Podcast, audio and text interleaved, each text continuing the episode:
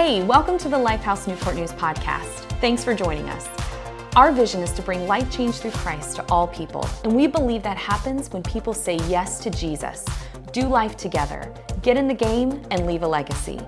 If this podcast inspires and challenges you to grow in your faith, subscribe to ensure you don't miss a single episode, and share it with someone you know who may need it too. Again, thank you for joining us today. Now, let's get to this week's episode.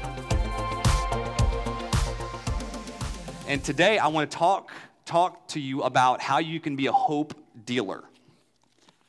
How you can be a hope dealer, a hope giver this Christmas season. Because ultimately, here's the thing, right? God just doesn't want to give hope to you. He wants to give hope through you.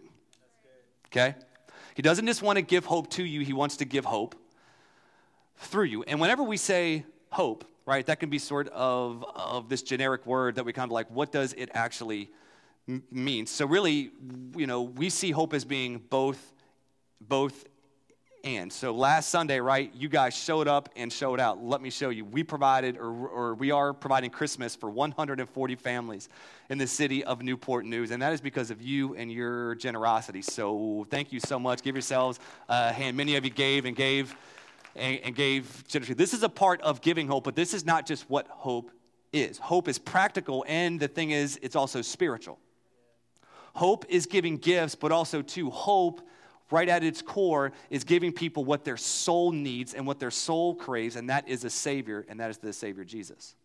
So the thing is, we just don't want to give gifts. We want to give gifts and Jesus. We just don't want to give Jesus. We also want to give him some, because sometimes the barrier to somebody hearing about Jesus is they need to see and feel love, right? So God just doesn't want to give hope to you. God wants to give hope through you. I want to talk to you today about how to be a hope dealer.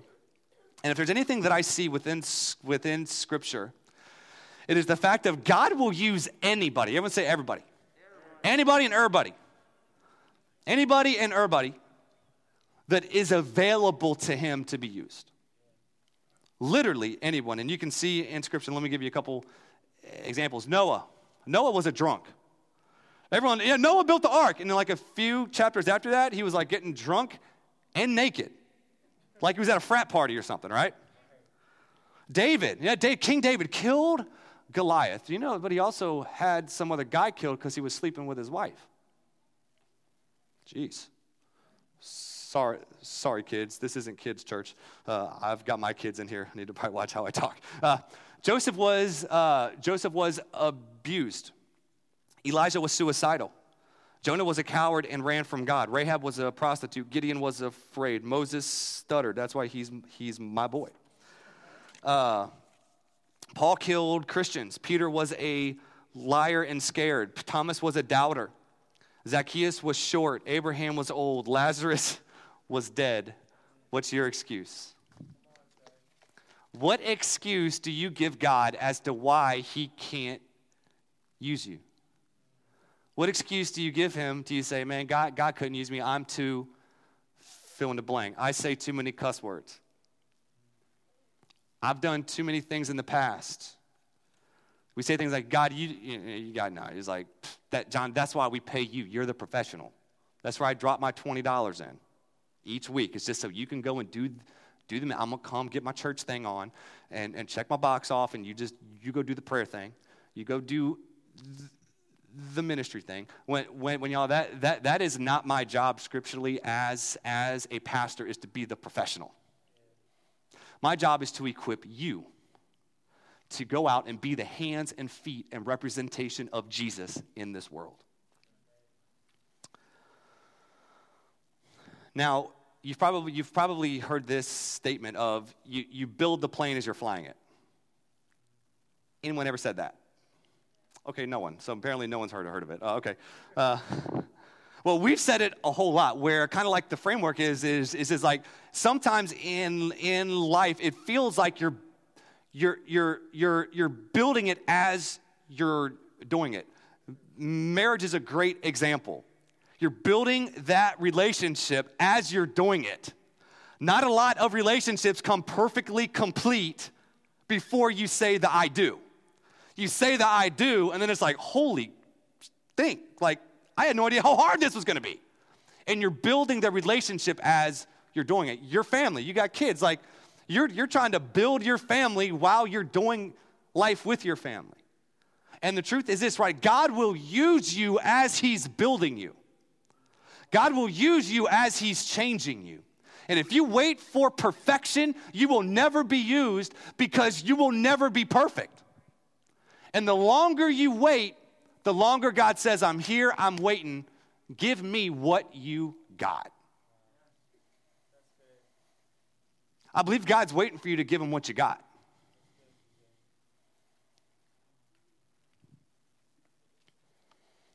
God is looking for bodies to fill.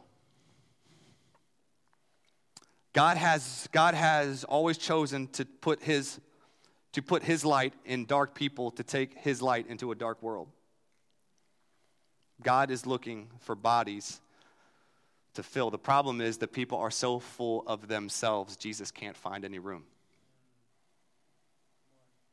It's crazy how Christmas, whenever it says Jesus could not find a place to stay, was so symbolic. I think Jesus is looking for people to fill. He's looking for bodies to fill. You can even see one of the things Jesus said, one of his first Beatitudes, right? Whenever he did the Sermon on the Mount, one of the first thing he said was, blessed are the poor in spirit, for theirs is the kingdom of heaven. Like, that's kind of weird. Like, why would, blessed are you who are poor? Like, that kind of seems weird. What Jesus was actually saying, blessed are those who have room for me. Blessed are those who are not so full of themselves and they're poor in their own spirit that they have room for Jesus to come in and fill. He was saying, blessed are those who got some space for me. One of the first ways to get into the kingdom of God is to actually make room for him. That's why the song, let every heart do what? Prepare him room. God is looking for people to fill. Saint Teresa said this. She said, Christ has no body now but yours, no hands, no feet on earth but yours. Yours are the eyes through which he looks with compassion on this world. Yours are the feet with which he walks to do good. Yours are the hands through which he blesses all the world. Yours are the hands, yours are the feet, yours are the eyes. You are his body. Christ has no body now on earth but yours. The way that God has chosen to show himself, love this world, is not through professionals. He has chosen to show it through people that say, I've got room, and God, you can fill me. Broken people, dark people, hurting people, just like us. And the funny thing is whenever we say, God, you can come and fill this body, you can come and fill me. Simply what we're doing is saying, God, you can fill what is already yours. Because the thing is, whenever we start to follow Christ, what you are essentially saying is, God, I'm giving you back what is already yours. Because I don't know if you know this, you might have a physical birth, but God is the one that ultimately gave you the right to live. He gave you your body. He gave you the opportunity to breathe and to have life. So whenever you say, God, I want to give my body back to you, you're simply giving back to him what's already his. And what Paul says here in 1 Corinthians 6 that I think is so powerful, and the context here is he's actually talking about sex and kind of how the body is meant for the Lord and the Lord for the body. And basically the context here is he is saying whenever you think about how you are to act sexually, you are to actually give your body to the Lord first and live your sex life in light of him. But that's a separate sermon. We got kids in the service, so we can't be going into that. But honestly, here, this is what Paul dives into. He says this, don't you realize, and he's talking to a church he planted in the city of Corinth, a very godless church. This was a church that was fighting and divided over spiritual gifts. They were fighting and divided over who was more spiritual, who had the most spiritual gifts. This was a pretty messed up church, but this is what Paul says. He says, don't you realize that your body is the temple of the Holy Spirit who lives in you and was given to you by God? You do not belong to yourself, for God bought you with a high price, so you must honor God with your body. I can't tell you how revolutionary this thought process that Paul said here was back in this time. And let me tell you why. Because it's back in Paul's time, gods and spirits only dwelt in temples, in physical temples. So you would go to a temple, you would do your sacrifice, and you would go in and you would meet with the gods. You would meet with the spirits. You had to be physically in a building built by human hands to encounter God. And Paul was saying, as a follower of Jesus Christ, that's a load of garbage. As a follower of Christ, you don't go to a temple and God fills it. You are the temple and God fills you. Do you see how revolutionary that is? And honestly, what makes Christianity different? We don't go to a building, a place on this planet and say, hey, God, fill me. We say, God, I'm yours. I'm the temple. I'm the building. Fill me with your spirit and your power and all that includes. Do you know what you have access to? Do you know what has been made available to you? That you are the temple and God wants to fill you. God is looking for bodies to fill. And whenever I think about the Christmas story, I think about one particular person whenever I think about this. And I think about who? Mary. Because God literally filled her body. And she said, God, you can have my body. You can, God, if I got a womb, you got a womb. If you need my womb, it's yours. So we're going to look at today Mary's story and how Mary ultimately gave hope, brought the hope of the world into this world. And we're going to see 6 things from her life that we can learn how to be a hope dealer, how to be a hope giver. So we're going to start in Luke chapter 1, verse 26 through 38. And this is Mary's story. It says this here, in the 6th month of Elizabeth's pregnancy, God sent the angel Gabriel to Nazareth, a town in Galilee, to a virgin pledged to be married to a man named Joseph, a descendant of David. The virgin's name was Mary. The angel went to her and said, "Greetings, you who are highly favored. The Lord is with you." Mary was greatly troubled at his words and wondered what kind of greeting this might be. But the angel said to her, "Look, don't be afraid, Mary. You have found favor with God. You will conceive and give birth to a son, and you are to call him Jesus. He will be great and will be called the Son of the Most High. The Lord will give him the throne of his father David, and he will reign over Jacob's descendants forever. His kingdom will never end." Mary asked a great question. Hey, excuse me, Gabriel. How will this be, since I am a virgin? The angel answered, good question, right?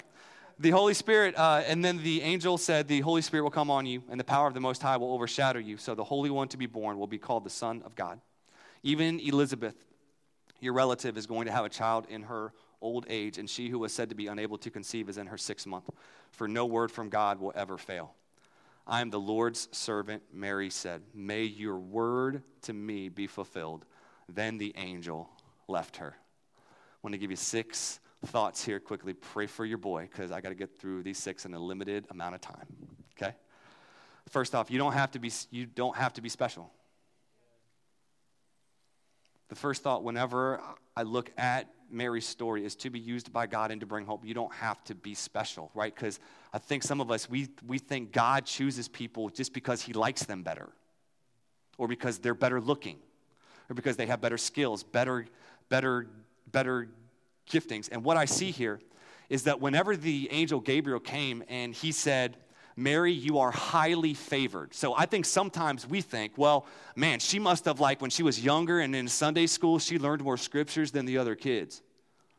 Or, man, like, she must, like, have done something really, really special for God to like her more. But honestly, when this word favor within the Greek language is actually the Greek word charito, which is an offshoot of the word charity, which charity is the Greek word for grace.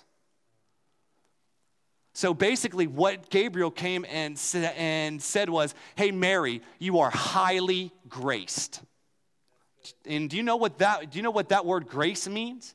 Unearned favor. meaning she did nothing to earn it. She did nothing to be chosen.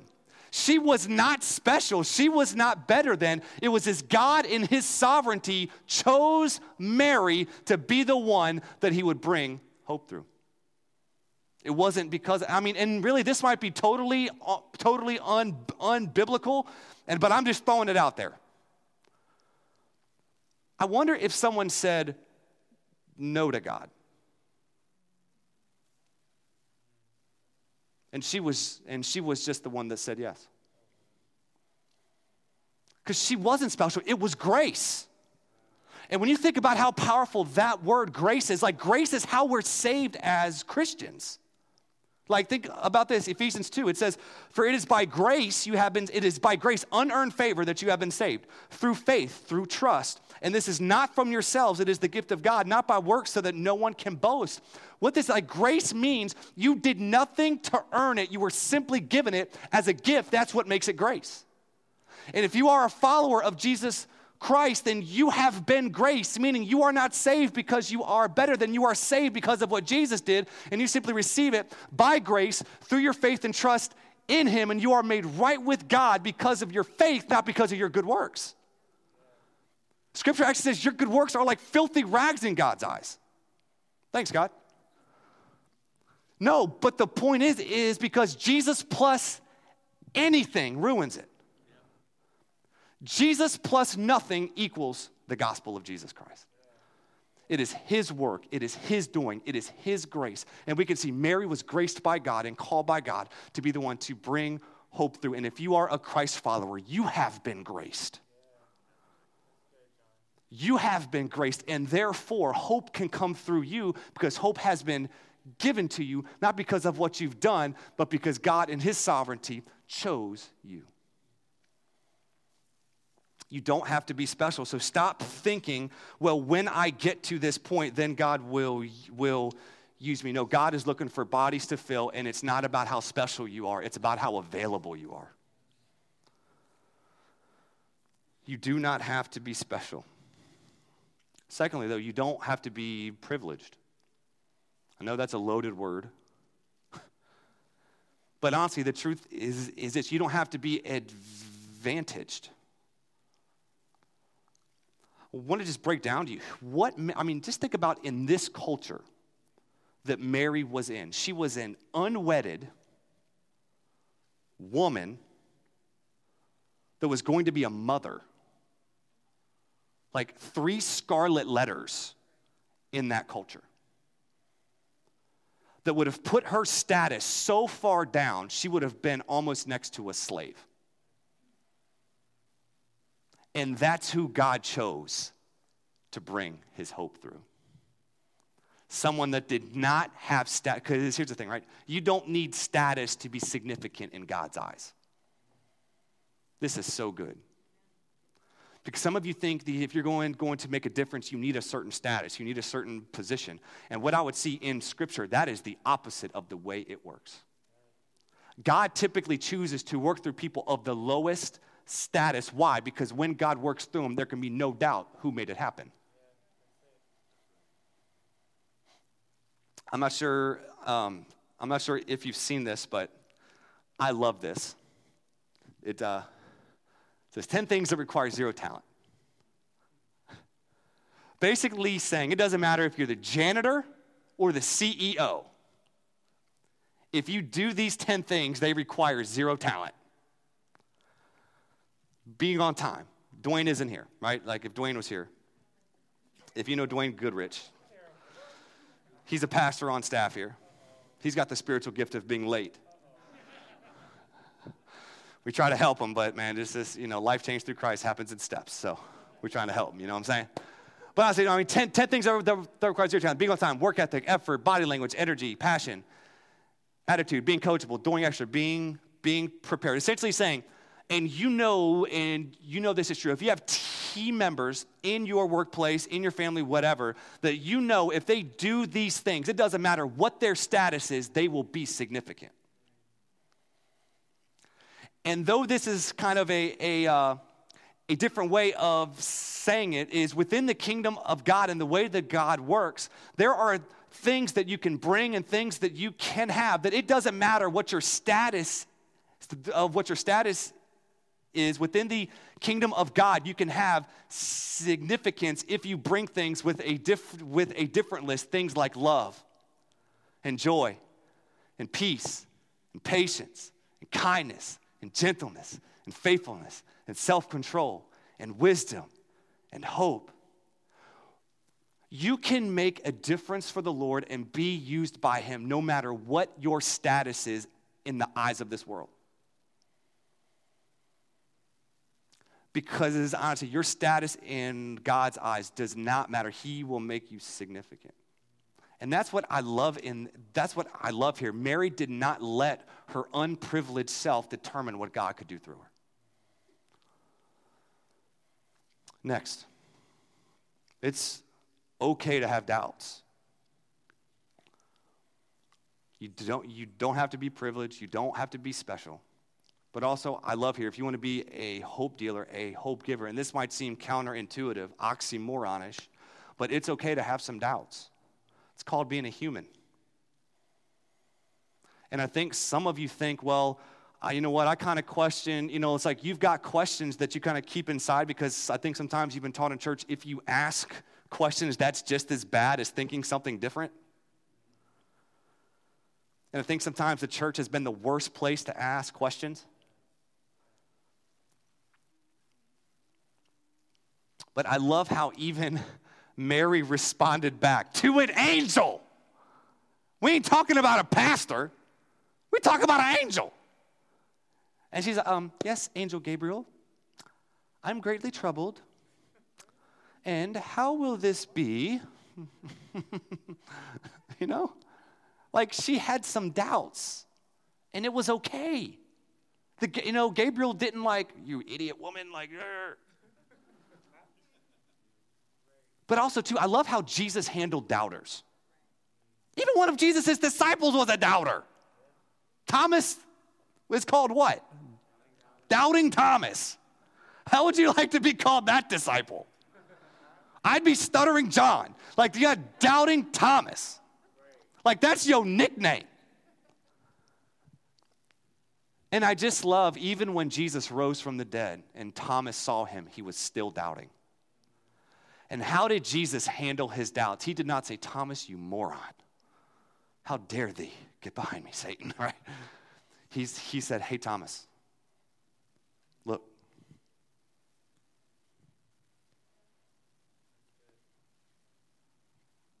You can see it.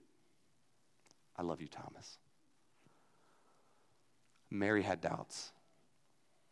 And I think if we're sometimes going to be honest in giving hope, we've got to come face to face and deal with our doubts. Because there will be some things that God calls you to that are not going to make sense to the human eye and the human mind. I'll just be candid. Whenever God was like, hey, you're going to preach. It's like, okay. It's going to be the longest sermons ever. Right? But here, really too, here's the thought though. Some of you feel like you've got deficiencies. Some of you feel like you've got these huge holes and you're like, how in the circumstance and what I see does not make sense. Here's the thought. Could it be that God intentionally left some deficiencies in your life so he could fill them? God called Mary to do something that she could not physically do herself. She needed God. You can't be a virgin and birth a baby. Because typically it takes two. But could it be that sometimes God leaves some things intentionally out of you so he can fill in the gaps that you see and that you feel? Some of you get on yourself for not being too much of this or too much of that, or because your personality is different, or because you don't have to get, I'm saying, you can just disqualify yourself instead of saying it's these place of deficiencies where, here's the thing, where you will meet and see a side of God that you would not see unless you had that deficiency. I can't tell you how many times where God has met me in my stuttering. and the just the overwhelming feeling of just like, God, if you don't show up, this is going to be terrible.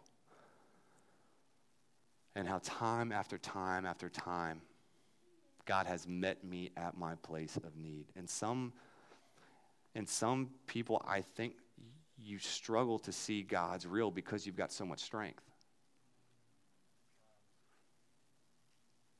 Or so-called strength. And you're scared of having you're scared of having holes. You're scared of having weaknesses. You're just scared. But honestly, and really, I love how in 2 Corinthians 12, Paul, this is one of my favorite passages, where in 2 Corinthians 12, Paul talks about this thorn. Have you ever heard the slogan "thorn in the flesh"? That came from the Bible in 2 Corinthians 12, where Paul was talking about his experience, where he said, I've got this thorn in my flesh. He didn't name the thorn, and I'm glad he didn't, because all of our thorns are different. Everyone's got a different thorn. Everyone's got something that just keeps on poking, whether it's a person, come on somebody, whether it's a kid. None of my kids, though. My kids are great, right? Possibly it's some sort of like emotional thing. It's a mental health thing. It's a physical thing. It's a financial thing. It's an educational thing. It just keeps on poking and poking and poking and poking and poking. And you've even prayed for God to take it away. Can't tell you how many times, like, God, you want me to preach, you better heal my stuttering. And even Paul said that the thorn he was having, he prayed that God would take it away, and God said no. Literally said no to Paul. I'm like, bruh. You're going to answer someone's prayer. You're going to answer Paul's prayer. Like, he wrote one-third of the New Testament. I'd be mad if I was Paul. Like, for real, Paul? Like seriously, God, you're going to not answer my prayer? But it said he said no 3 times. But then Paul, as he was processing God's no, he said, let me tell you what I've learned in this process. I have seen a side of God that I would have not seen unless I had this weakness. And then he said, my grace. He said, what God said, my grace is sufficient for you, for my strength, God's strength, is made perfect in your weakness. To where Paul even said, when I am weak. This was his conclusion from God saying no and him dealing with his thorn. When I am weak, then I am strong. And could it be your greatest weakness is the place that God wants to meet you in, that God wants to meet you at? Because that's what happened. Mary, she said, how's this going to be, God? You see, physically it's not going to work. I'm greatly troubled. But then Gabriel responded back, the Holy Spirit will come upon you. He said, where your deficiency is, God's going to fill the gap. And that's what I want to challenge you with. God is waiting to fill your gaps if you let him. Fourthly, you don't have to be what? What's the first one? You don't have to be special. You don't have to be privileged. Third, it's okay to have doubts, right? The worship leader over here is getting it for you guys. So, he's the smart one in the cloud. I'm just kidding. The fourth one, though, is no word from God. God's word will never fail. Gabriel responds back. He says the Holy Spirit will come upon you and fill the gaps. But also, too, Mary, let me remind you, if God said it, it's going to happen. And one of the things that I think we've got to transition in our thinking, in the way we think about God, A.W. Tozer said this, what you think about God, or what comes to your mind when you think about God, is the most important thing about you. So when you think about God, what comes into your mind? Who is God to you when you think about him? I think if we're probably honest, we probably think about God as kind of being this kind of just person up in the air, barking out, thou shalt and thou shalt nots. And kind of this grumpy old man up there waiting to just bash you, waiting to find you doing something you shouldn't be doing, and waiting to just nail you down. And it's really interesting, whenever you look at this book, Bible scholars say that there are between 78 108,000 promises that God makes from himself to people in the 1,189 chapters within the Bible. Almost 8,000 promises that God makes to people and only 1,600 commands. Like, John, what does that have to do with anything? 8,000 promises from God himself to you, 1,600 commands. God is not a God of thou shalt and thou shalt not. He's a God of promises. He is a promise keeper. And y'all, that's what the Bible is not some outdated book that just has a bunch of just do this and do that. The Bible is a recorded history of God's faithfulness in the past. Israel is a story. Israel is us. Cycle. We love you, God. God blesses you. Thank you, God. Oh, we don't need God now. They go off, do their own thing. God has to discipline them, and then it's us, y'all. But you see the faithfulness of God, and then the faithfulness of God to build his church and keep his church in some of the most persecuted times. I can't stand when Christians get scared about the church, what's the word? Leaving, or the church not flourishing. The church won't die, y'all. Church can't stop. Jesus said, I'm going to start my church and the gates of hell can't stand against it. No matter what the government says, no matter who the president is, no matter what our freedoms are, the church of God will never be defeated. And that's his promise. And I believe that, and we've seen it. But y'all, the truth, God is a God of promises. And that's what Gabriel was saying. He was just like, Mary, just let you know. What I'm saying came straight from God. God promised it, and goal happened. No word from him has ever failed. And I think today that some of you need to be reminded, if God said it, he'll do it. Might not be according to your timing or how you want it. But if God said it, he'll do it. Fifthly, how to be a hope dealer. Let your response be like Mary's, who she said, I am the Lord's servant. May your word to me be fulfilled. What she was essentially saying was, God, if I got it, you got it. If I got a womb, you got a womb. If I got a dollar, Lord, you got a dollar. If I got a voice, you got a voice. If I got a car, you got a car. If I got a home, you got a home. She was basically saying, Lord, here I am available. And really, I pray that really, honestly, as a church, we would have a church full of people, corporately and individually, that this would be our response when God calls us.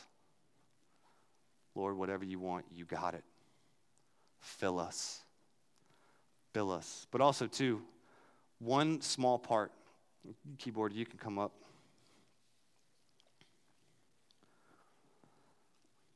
One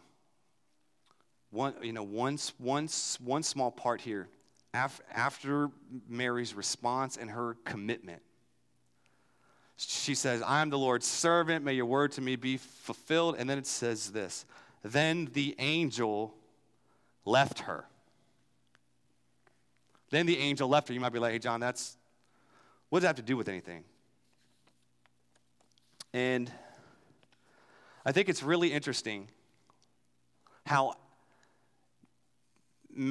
Mary made the commitment with Gabriel there when it was probably the mountaintop moment. The feeling, you kind of had the Holy Spirit goosebumps going on. Anyone ever been there? Just like that? That comes on, and it's like, oh, man, the Holy Spirit just showed up. The keyboard's on, right? It feels so good in here, The atmosphere just got set, right?